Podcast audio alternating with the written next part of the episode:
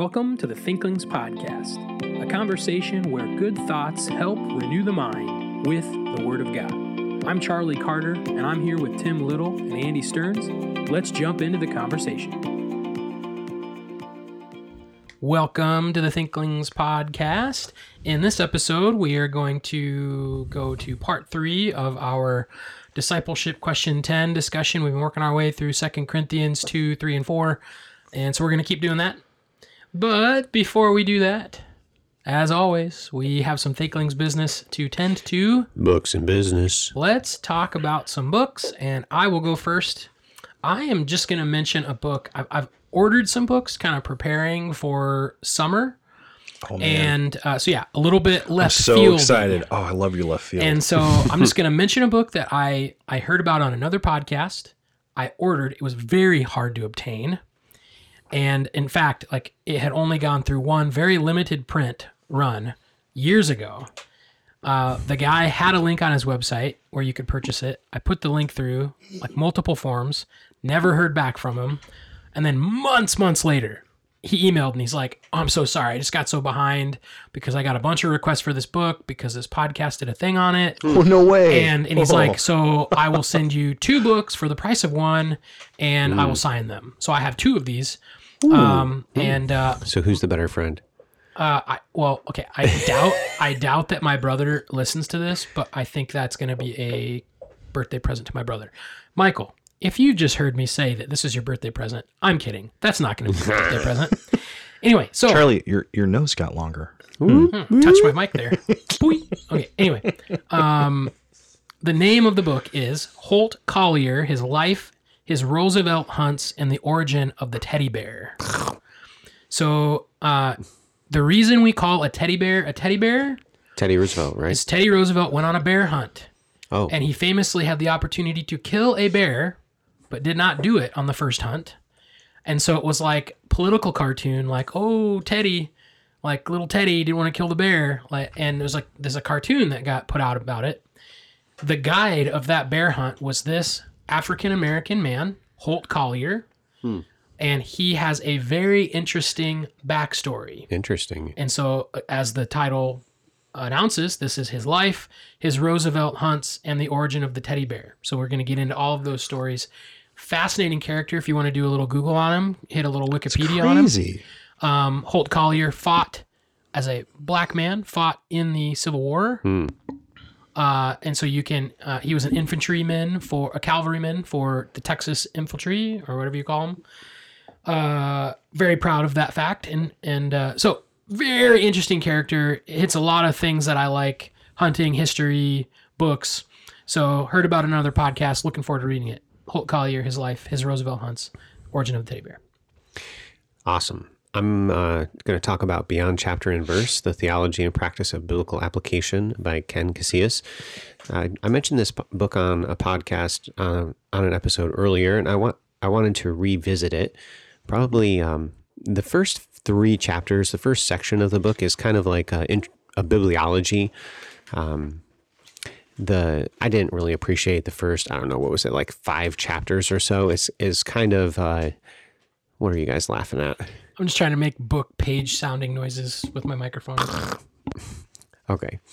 It's better than turkey noises. So anyway, it got really good though. The first, so if you if you do pick up this book, which I would recommend it, it helps you to think through how to apply the Bible, uh, and he provides a method at the end, which I also thought was helpful.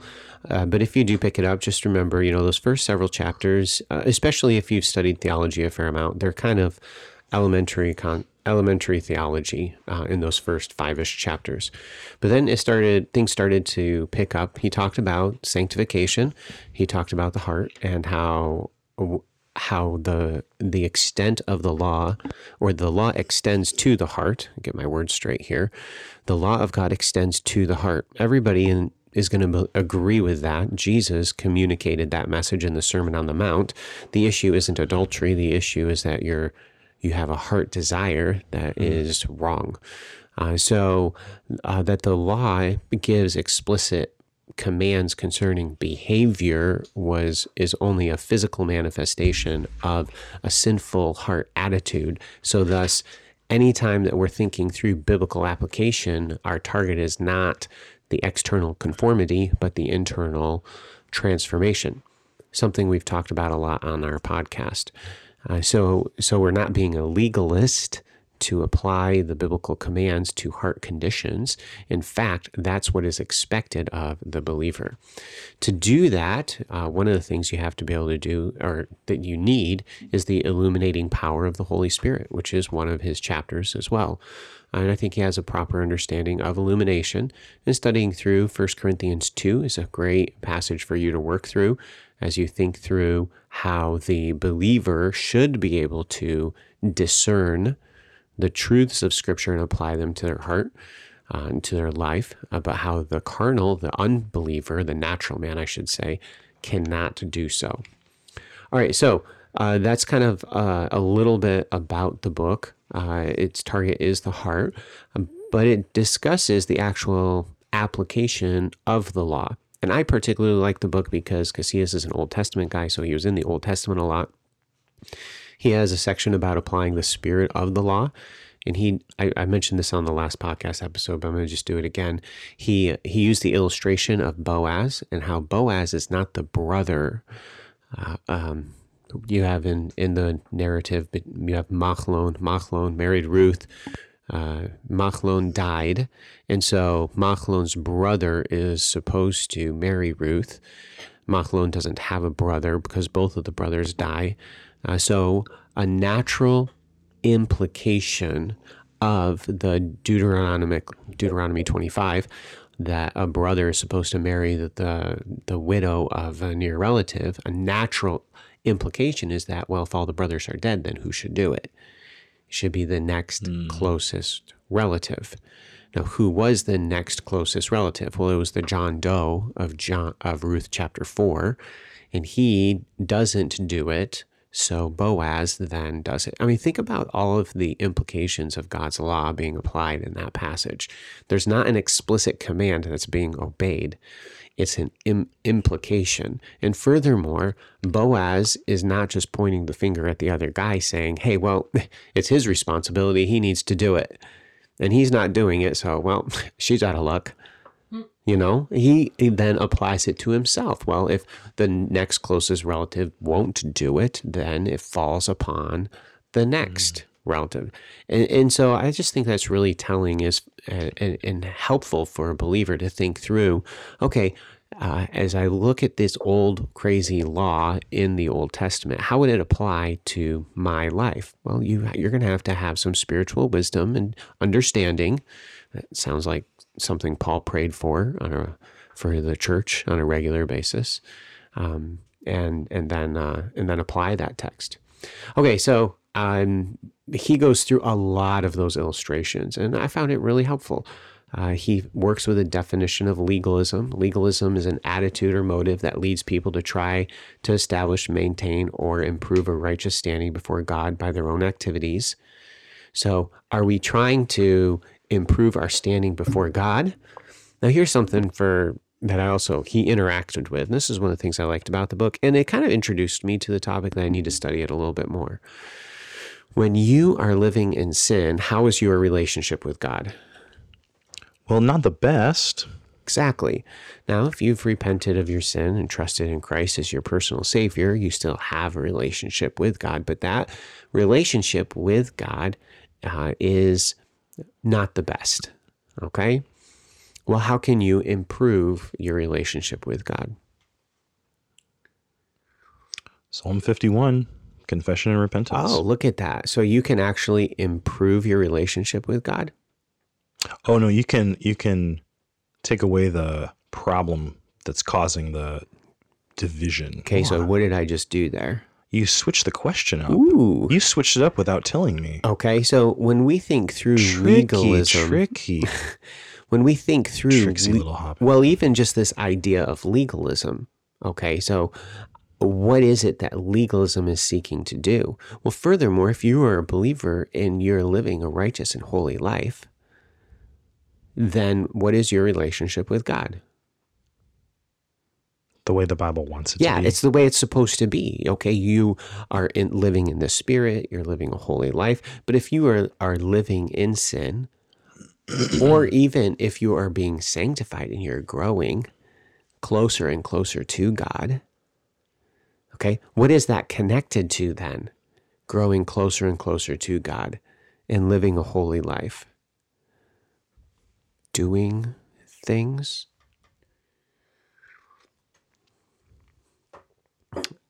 anyway, he plays around with this idea of hmm. how what is legalism? Well, what is legalism is I am going to be a holy person to improve my relationship with God.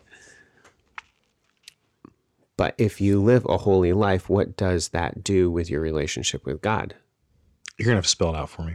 Well, it's You're gonna have just to, like, it's like a explain I, th- I semantic think I see where you're going. Yeah, I think- because on one side you're looking at the same activities, Uh huh. doing holy action, obedience, etc. Correct. And then legalism looks at that negatively, Right. but then on the other side, like that's just growing, like doing more things that God wants you to do, and improving your Precisely. So yeah, it's So you're improving your relationship with God, Yeah. if we want to le- use that terminology, which we really don't like. well, I think the, the key for the legalism comes into like, ah, justification. exactly. Yeah. that- All right. okay, so you're tr- you're tricking us here because growing up, that's how I thought of legalism. Right. It's connected to justification, but a lot of people The other way. Say it again. Well, like growing up, Is It this our episode now? No. yeah, you're just gonna have to. I, I don't think I'm following you. He's saying that some people look at legalism and they're like, "Oh, legal that's legalistic. You're doing these things to improve your relationship with God." right. And like that's negative. Don't do that. Bad. But oh. someone who's growing, Oh, what are they got it. doing? Okay. They're doing things to improve their relationship with God. Yes. And it's not legalism. It's not. You're just trying to live a holy And life. it's a So different it's perspective on the motivation. same thing. It's the motivation. Okay, I'm mm-hmm. following you now. Sorry, for a minute there, I was getting confused. Like I thought you were saying mm-hmm. the opposite. but I'm like, whoa, someone, Tim, that's someone like, could be someone could be pridefully motivated yes. yeah. to do the holy things. Right. And it has nothing to do with their justification. Correct. is sanctification, and it would still be wrong. Yes. And so it's that's very- where It's a very nuanced conversation. correct. And he gets into that nuance. And that's what I really liked about the book. That's one of the things I really liked about the book. Only Siths deal in absolutes. You're horrendous. Whoa. That's Okay. always legalistic. So Oh, I've been oh, okay, going- Sith Lord. I've been going for a while, so I'm going to wrap this up on page 254. Hey, you're wearing a Star Wars shirt. That's not. That's wow. Deep fake. on page 254 he has a little chart where he kind of lays out the model you study a text what is the historical meaning then you transition to the transhistorical meaning so bring it into the modern world through the new testament as well if it's an old testament text and then you communicate the significance of that text to the current life but also within that, there are implications of the text that must be logically valid and logically sound uh, that connect to the modern life. So I really, I thought it was uh, a helpful uh, study So, and, a, and a helpful read. Quick comment before Eddie. So those terms there, significant, significances, Mm-hmm. and implications. Those aren't just flippant words being used. Those those have some hermeneutical weight to them in a sense of those are terms that people use Mm-hmm. because they don't want to say meaning. Like meaning and significance, those terms are very mm-hmm. similar, mm-hmm. but someone from a hermeneutical standpoint doesn't want to say, "Oh, that's what the passage means." In a modern context, which would then be a different meaning than the original, so they adopt different terms that are similar to do that. So it's that's not the meaning of the text, that's the significance of the text. So I'm hermeneutically not saying there's multiple meanings. Mm-hmm. That- right. That's why he's using words like that. yes. So th- again, that's a nuanced hermeneutical language. Mm-hmm. So because I've read that book too. So Yep. So would you rank it or not? I would put this uh, uh, maybe uh, I'm gonna. I have my fingers up, and I'm gonna see if you're gonna have the same ranking. You're just gonna be like two I'm points gonna higher. I'm gonna probably be like a six. You're at a six. I had six fingers held up under the table that he didn't see. So it's it's not a hard read and and uh, it's written more to like a lay level, but it's kind of big and, and wordy. So It sounds like it would be a good book for Intro to Bible Study for the application Yes. aspect of the method we teach. Even if you grab just a few of the chapters, maybe. Yeah, that's not a bad. I like Yeah. that. I might I might uh, peruse or scan that later. So, well, for my books and business this week, I'm actually just gonna give you uh, listeners a life update and then ask for a prayer request. Um, in January, my wife was diagnosed with cancer, and it's a type of cancer called a Ewing sarcoma. She had a very large bump on her leg near her knee, and we went in to get it checked with an MRI and all these tests. And the long story short version is that she's going to have to have chemotherapy, and then she's going to have to have a surgery to remove the tumor, and then she's going to have to have more chemotherapy. And the chemotherapy is going to last. It started in February, and it's going to actually March. I'm trying to think when this whole thing's been going on with tests and whatnot since January, but I think it was we began early March, and it's going to take her all the way into October, and it's going to be an every other week schedule. It's going to be pretty intense. And so, anyways, if you would keep the Stearns family in your prayers, that would mean a lot to us. Uh, the prognosis is good. They do think you can be cured of this. And if she can go through these treatments, it should cure her. Um, concerns would be what kind of a surgery they're going to do uh, to deal with this, the tumor area. And so, what the long term recovery would be or rami- ramifications. So, if you would pray about that. And then um, it's going to be a pretty grueling treatment. They said it's it, they have to be very aggressive, and they're doing that because they do think that they can cure her, which is not always the case with all cancers. So we're thankful uh, for that, but it's obviously very hard news for our family. The other thing I should let you know about is that because of this, you might be stuck with the other two guys at the table sometimes, and I might be absent from the podcast. We're obviously we'll obviously try to use Zoom and make every effort for me to be here, but there just may be times where you're not going to hear my voice, and I'm totally fine with that because I have total confidence in both of these guys my fingers are not crossed behind my back or under the table. So, anyways, uh, thank you for your prayers. We appreciate your prayers. And as you think through praying for the Stearns, of course, pray for Robin and her healing. Uh, but also remember to pray for Andy. Uh, he isn't going to ask specifics and so on and so forth, but he's got to be super dad here for the next six plus months. And they have two small children who are going to watch their mother go through this. So pray for them as well. And uh, that would be an encouragement to all of us. All right. We're uh I'm usually really good at segues. This is a tough segue. Can I make the segue? yeah, make the segue for us. So, listener, I've been living with this since late December, and we've walked the path of cancer before.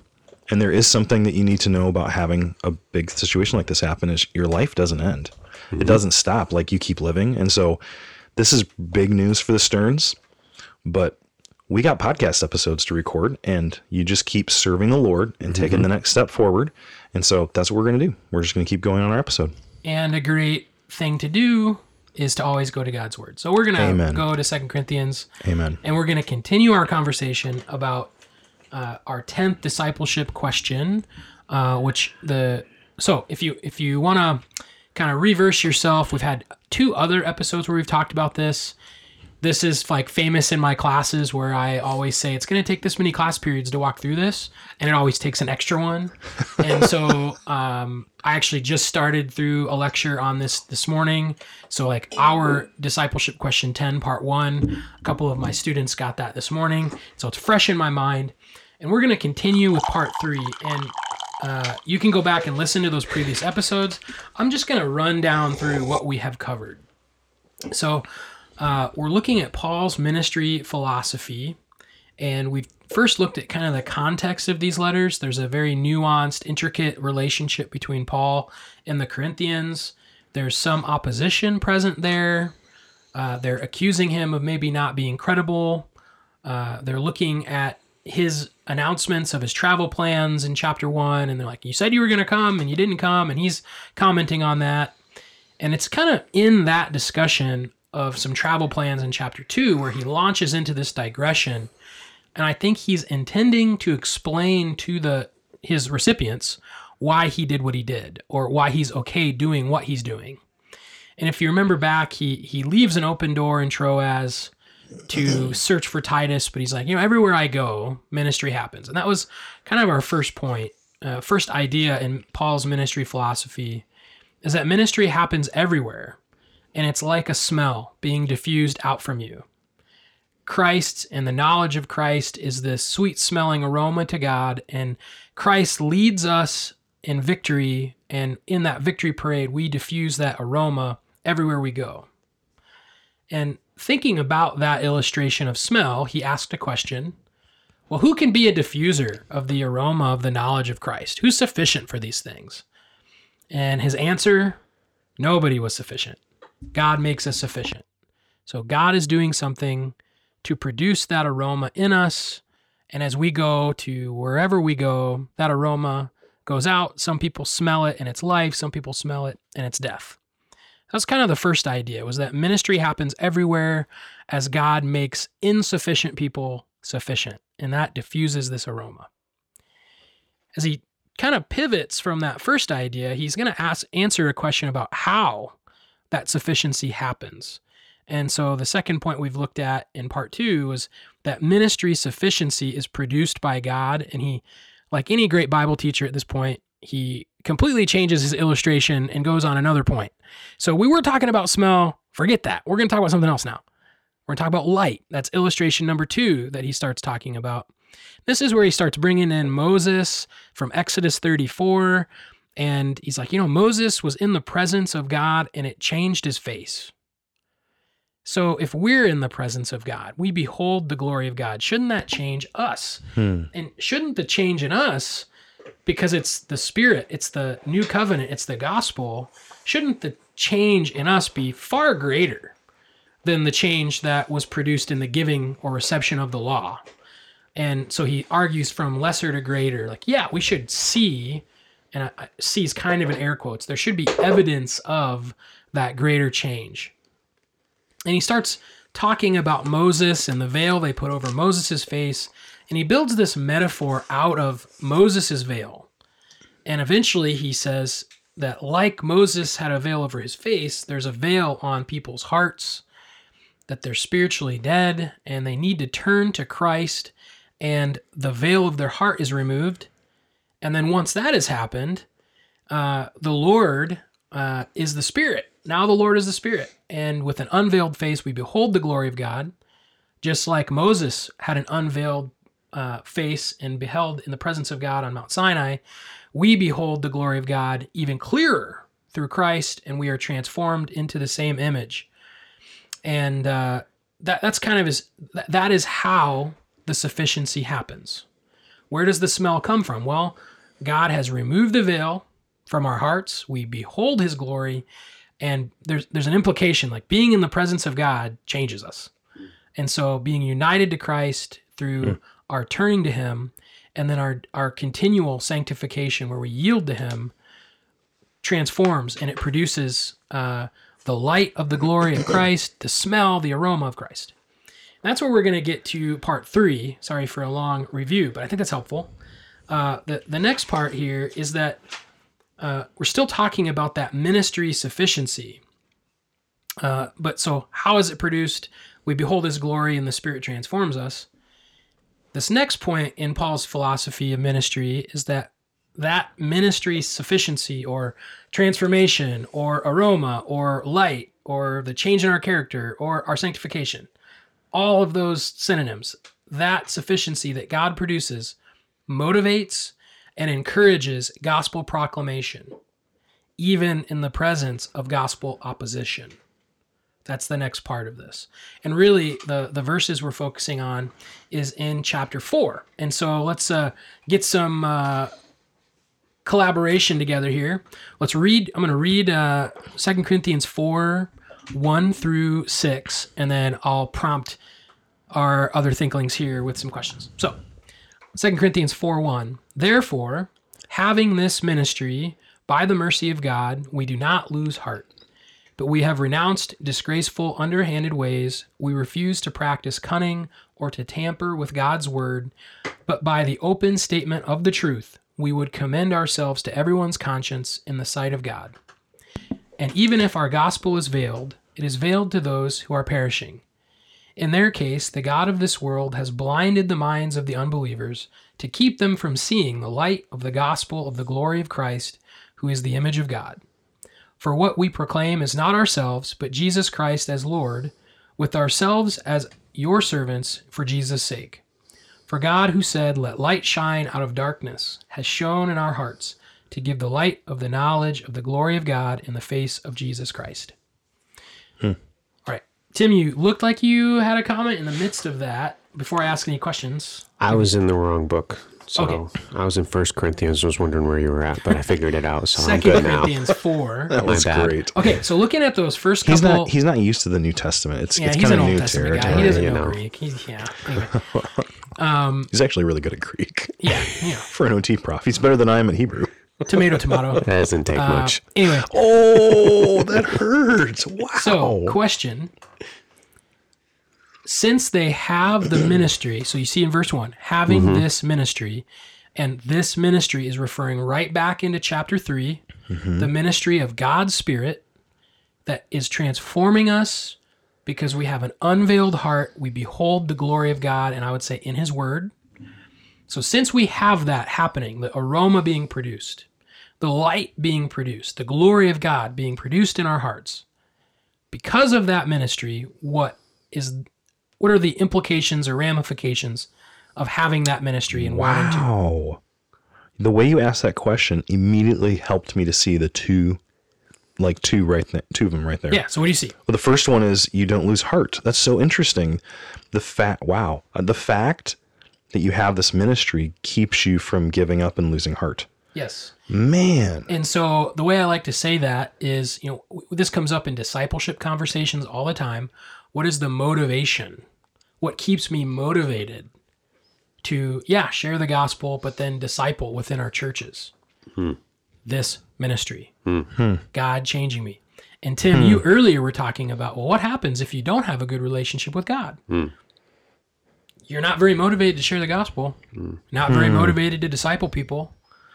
Uh, if you're not confessing sin, you're not communing with God and His Word, you do not have the affections for these things. But if you have that ministry and God, you're confident that your standing sufficiency in ministry is not because of you, but look at how God is changing my life. You have that, you do not lose heart. It's a motivator for ministry. Uh, so that's a great one. But then looking into verse 2, what else does it encourage or motivate? What's up with the renouncing the hidden things of shame? What are the hidden things of shame? that's what you do. You renounce disgraceful, underhanded ways. That's how the mm. ESV says it. So when it comes to because I have this ministry of being transformed and smelling like Christ to others, I renounce the wrong tactics of ministry that we see out all over there. Man, that's crazy. Which is funny because what would motivate you to use those? You've lost heart and you're trying to get it to happen. And so you're going to use the underhanded ways. Manipulation. It's Yeah. not working. So Yeah, I got to try a new tactic. I got to rebrand. I got to Yep. update. I got to whatever. And in the book, I actually just read through this in chapters 10 and 11, questions 10 and 11 with a student this morning. And you can look like you're doing ministry, but it's actually with without the transforming aspect of God's spirit, Man. it's just manipulation. So the hidden things of shame. So I think I think he's Are you getting in- is that New, New King James? Yeah. Well, I think that would go in kind of in conjunction with earlier in chapter end of chapter two, where we talked about being a peddler of God's word. Uh huh. It's it's like a cheap trick, a salesman. It's like we're we're not as ministers or as disciplers, we're not trying to like bait and switch you. We're not hiding something. Like I'm not going to try and sell you something and then it's going to break right away and you're going to be upset. Yeah. Like, it's like, and he he's going to get to that later on in that verse. It's like it's an open statement of the truth. Okay. Like it's it's again, it's highlighting character, but knowing how God is working in my heart motivates me to not practice sin. okay. Um, because if I'm practicing sin, the spirit's not in control, the glory's not being produced. Like I'm motivated to continue confessing, and I think it doesn't use the term here. Um, the the word for um, renounce there is not the typical word that you would have for like repentance, but I think theologically it's a very similar idea. You're you're you're renouncing, you're despising sinful tendency, especially in the proclamation of of truth. Hence the not walking in craftiness nor Exactly. handling the word of God deceitfully. Yeah, and I think that's explaining it. As I'm looking at I'm looking at the definitions, you renounce disgraceful, underhanded ways, and then as an audience, as a reader, you're probably thinking, well, what are those ways? And then he annou- he he he answers it. We don't practice cunning, and we don't tamper with God's word. We openly state it. Okay, I'm gonna back. Uh, that, that's ooh. Yeah. So understanding how God is sanctifying us motivates or encourages us to continue in ministry. And it also motivates and encourages us to continue in ministry the right way. Hmm. And so you can see how this is bedrock in a ministry philosophy. Like, why are you doing what you're doing? Why are you doing it that way? Well, because I understand that really the, the big arbiter here the the master is God, and I am a slave to righteousness, to use Romans six language, and I need to stay yielded to the Spirit of God. like that is so vital to Paul. He's like, if I don't do this, aroma is gone. Like if I don't do this, there's no light. And so you can see he, he took the time to build those metaphors and how they really become uh, the driving force of what he's then building as a practice. Because of that smell and that light being so important, I have to turn from sin. I can't be crafty, deceitful. I have to just simply proclaim God's word, open statement of the truth, and commend myself to your conscience that I'm a high character person that God is enabling. It's like, yeah, I'm not going to commend myself, but God is making me sufficient and I'm doing things the right way. And that should be clear based on the fruit of my life to you. Uh, so I think that's really important. Uh, and it motivates Paul to stay in ministry and to do ministry the right way, even in the midst of opposition. And I think this really gets, uh, to use one of my favorite catchphrases, gets really spicy here. Because what we see is we see God's plan for ministry, and we also see the God of this world's plan to stop ministry. And it, cen- it centralizes on this idea of light. And so, what does it say there if you look back at the verses? He comes back to the veil again in verse 3.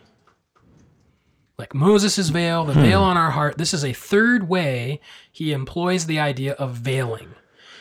And if our gospel is veiled, if the message we're openly proclaiming is veiled, I think the implication here is it's not veiled because of our character. Mm-hmm. It's not veiled because I'm a cunning craftsman. It's not veiled because I'm doing things the wrong way. Mm-hmm. It's veiled to those who are perishing because, in their case, verse 4, the God of this world has blinded the minds of the unbelievers to keep them from seeing the light of the gospel of the glory of Christ, who is the image of God. So, what is our adversary doing to hinder or stifle ministry? He's in view of unbelievers, trying to keep them from seeing the light. Now, go back to the Moses idea. If you are in the presence of the glory of God, it changes you. You behold the glory, you become the glory. So the adversary is like, I don't want them to see any glory. wow, Keep them blinded. that's fascinating. That is what the adversary is doing to stop ministry. So, what is God doing to combat the adversary's plan and accomplish ministry? He's producing glory in us hmm. and putting us around unbelievers. For what we proclaim, verse 5, is not ourselves, but Jesus Christ is Lord, with ourselves as your servants. How are we the servants of that? For God, who said, Let light shine out of darkness, goes back to Genesis. Let there be light. There's light. For God, who said, Let light shine out of darkness, has shone in our hearts. He's producing the aroma, the mm-hmm. glory in us by transforming us to give the light of the knowledge of the glory of God in the face of Jesus Christ. How does he give the glory, the light of the knowledge of Christ to other people? God's goal is to transform us so that we display the character of Christ to other people.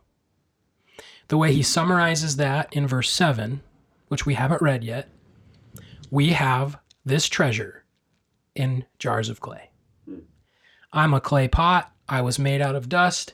I have nothing on my own, but God makes me sufficient. Well, what does that mean, Paul? Well, God puts something very hmm. precious in the vessel. He makes, produces the aroma, He produces the glory. Uh, he makes me like Christ from the inside out. And then God takes that vessel and He sets me down in any location. And some people see it, some people smell it, and it leads them to life. Some of them stay blind because our adversary wants them to stay blind. Uh, they reject the message, but others see the treasure in us and they see the surpassing power of God in the gospel. Uh, and so you can see Paul's ministry philosophy. Why does ministry happen everywhere? Because God is pr- producing sufficiency in me everywhere. And because God is producing that in me everywhere, I'm bold and I'm turning from sin. I'm allowing the Spirit to change me, and people are watching. God is setting that vessel down, and my neighbors are watching. You think about the people in your community that watch you. Uh, maybe you have unsafe family members. They're they're watching you, and uh, they should smell something. They should see the light of the knowledge of the glory of God. And when you recognize that your pattern of life is absolutely inseparable from your evangelistic effort, that should motivate you to every day engage in the gospel and to be sanctified, uh, to renounce sin, to confess, so that the Spirit is the one in control. And if the Spirit's in control, uh, you should expect the fruit that He produces in Galatians 5, which we've looked at in previous questions. And if that fruit is happening, if you're loving people who are hard to love, if you're joyful when it's hard to be joyful, if you're patient and kind, and you know, insert all of the other virtues, uh, people see Christ, and, uh, and that that right there uh, is the bedrock of Paul's evangelistic efforts. Is his own sanctification. Uh, he wants God to shine His glory out from him as he renounces sin. Now, uh, we don't have time in this episode to continue where he's going. But as we've already seen in our discipleship questions, how does God facilitate that change? He allows difficulty. And you can just maybe peek at verse 8 at where Paul is going to go. Response to trial is a part of Paul's ministry philosophy. In fact, he, uh, I don't, it's hard to say this, but he's, he, I think he would say he loves trial because he knows what it's producing. Uh, I think probably my favorite verse, if it's not chapter 3, verse 18, is probably chapter 4, verse 12, which we'll look at in another episode. But death is at work in us, but life in you. I'm willing to die every day so that I'm sanctified, so other people experience the life of the gospel. That is a spiritual maturity that I I just dream of someday having a shred of that. Because I I don't react that way very commonly to trial. But uh, we'll look at that next time. Any closing thoughts from my cohorts? I did. I did have one thought. Well, probably a couple. Man, there's so many implications for your philosophy of ministry. So, what are like, if you think, well, it, I just it was it was arresting when we read verse four, and right here is Satan's playbook. He's Yeah. trying to keep you to see the light of the gospel of the glory of Christ, who is the image of God. So he he's putting all his effort into preventing people from seeing glory, like God's glory. And what made us believe was that God shone the light of his glory in our hearts so that we would see the glory of the face of Jesus. Which means, well, it just that has implications that I'm still sorting out in my head in your ministry, especially if if the ministry is not going well. Well, even that statement, how do you know it's not going well? What's your standard by which you're saying it's not going well? And is this the standard? It's Yeah. really fascinating. So that that's one thought.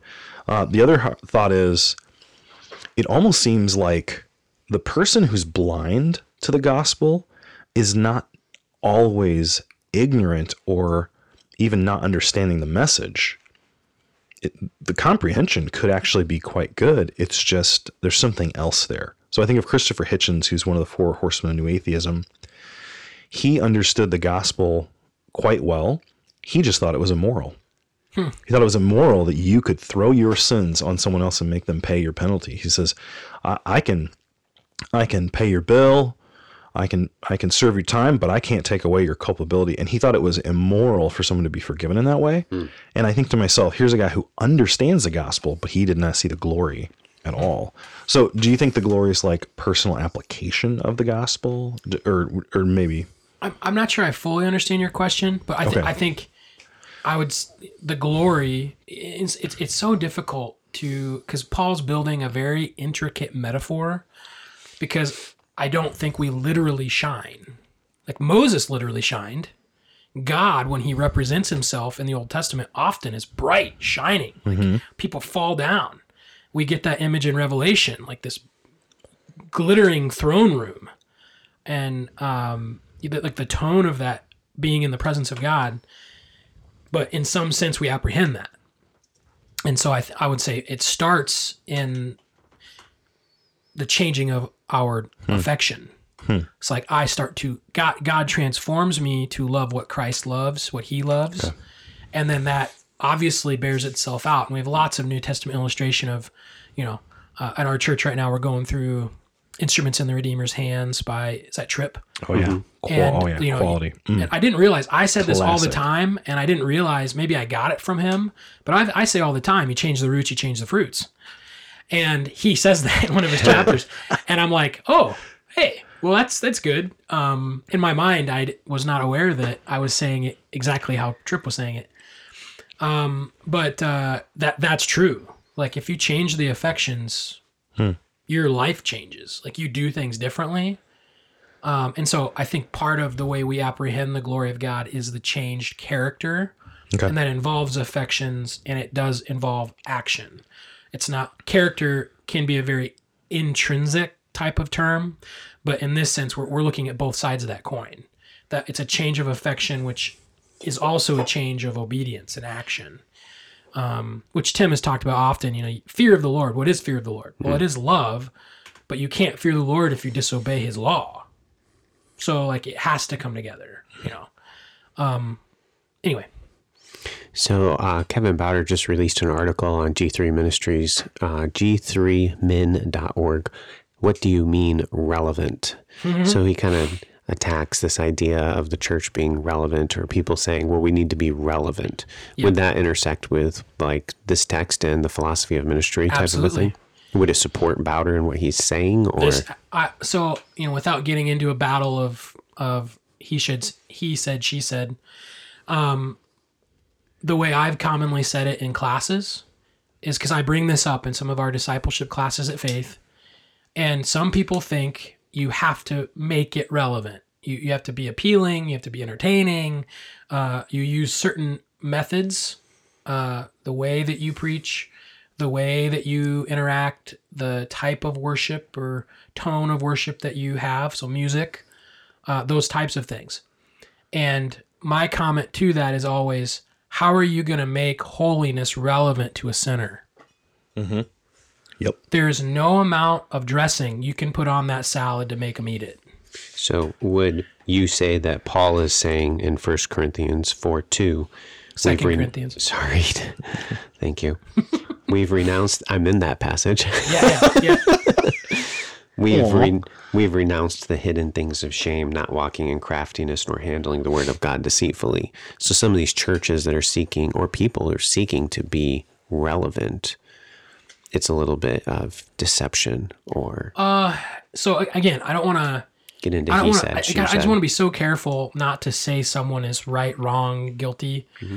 Uh, but uh, it is a little incongruous.